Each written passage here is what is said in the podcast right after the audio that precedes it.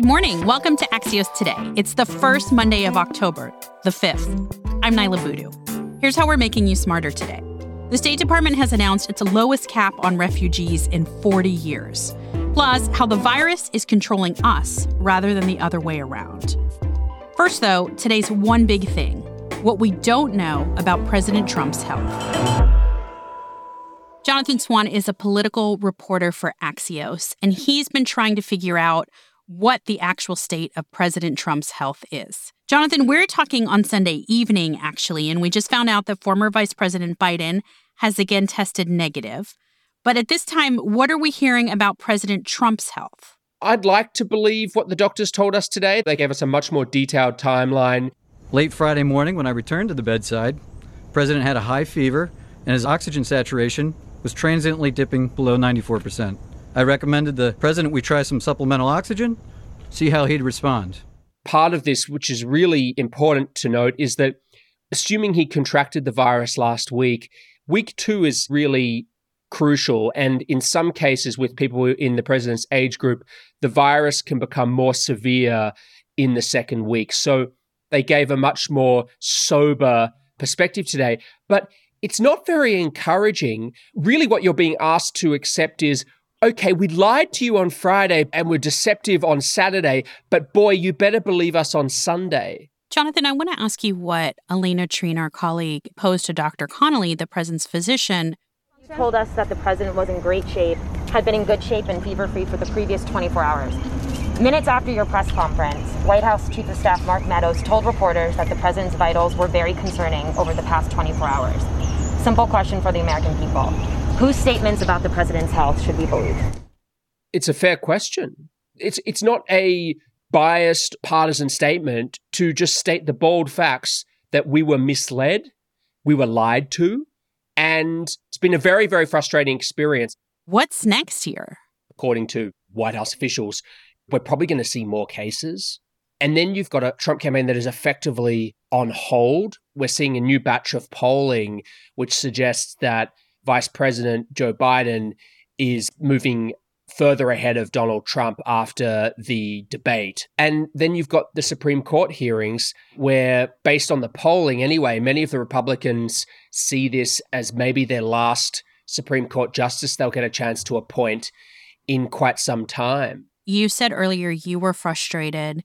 Do you think it's accurate to say that there are people within the White House who are just as frustrated and feeling like they're in the dark? I've had conversations in the last 48 hours with White House staffers who are just incandescent with anger about the way this has been handled. They just feel like they're flying blind.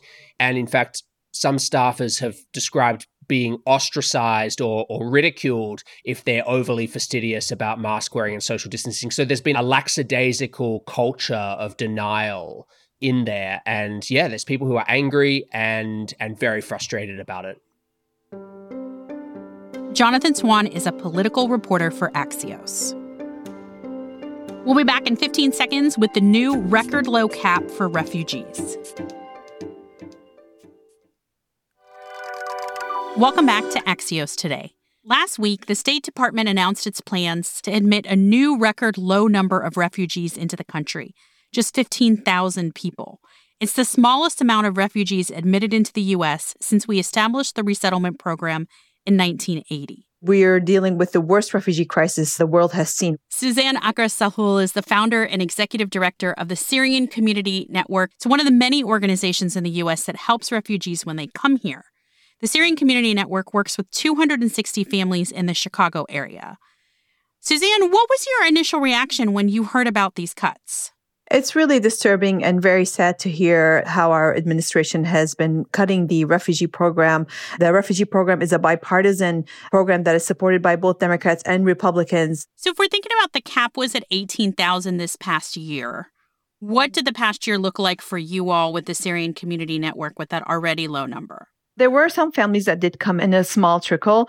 When we were having a lot of families come in, donations were pouring in, people were helping. But when people see that there's not many new families coming in, the excitement kind of goes away and then the donations kind of go away. And so you have to work a little bit harder. There's so much that's happened this year. Do you feel like a lot of people have forgotten about what refugees are going through?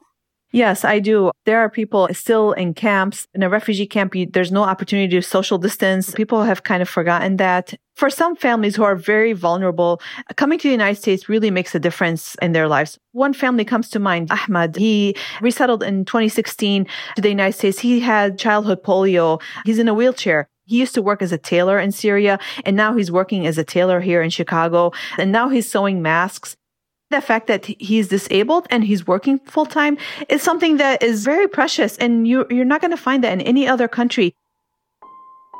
The bottom line here is over the past 3 years the Trump administration has cut the number of refugees allowed to come into the country by more than 80%. There are almost 80 million people displaced worldwide. During the pandemic, life in refugee camps is even more dangerous. So these cuts to the US resettlement program come at a time when people need it the most. Suzanne Akhras Sahloul is joining us from Chicago, where she's the founder and executive director of the Syrian Community Network.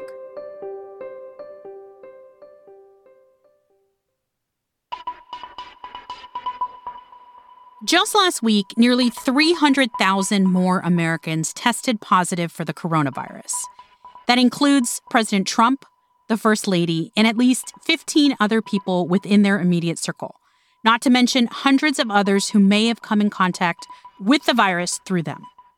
Sam Baker is Axios' healthcare editor, and he's here with a reality check that it's more evident than ever the virus is the one in control.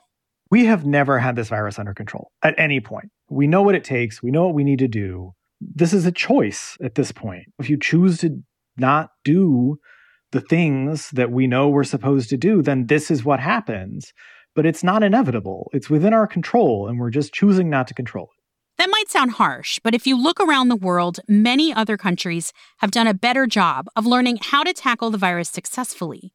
And almost 43,000 Americans are still diagnosed as being positive with COVID 19 every single day. And that's about as well as we've ever done. There was a time when Anthony Fauci said he wanted to see the US get below 10,000 cases a day heading into the winter months when people think it's going to get worse. And obviously, we're nowhere near being able to do that. And that has a lot to do with the ways that we've decided to tackle the virus. In the White House and throughout America, people continue to gather indoors, go maskless, and refuse to social distance, despite the proven effectiveness of those steps at stopping the spread of the droplets where the virus lives. Testing is really the only thing the White House did in the whole suite of things that we're supposed to do to try to contain the virus. And I don't want to minimize the importance of testing. It is absolutely essential to getting this right. It just can't do the job alone. To do the job, we need to fight the virus on its own terms. The bottom line is we can defeat the virus, but only if we put in the effort to do so we're obviously much smarter than this thing that doesn't even have a brain. We know what to do. We're in control if you think of it in terms of who has knowledge and tools. But if you don't use any of those things, the virus keeps spreading, people keep getting hospitalized, people keep dying. Sam Baker is Axios' healthcare editor.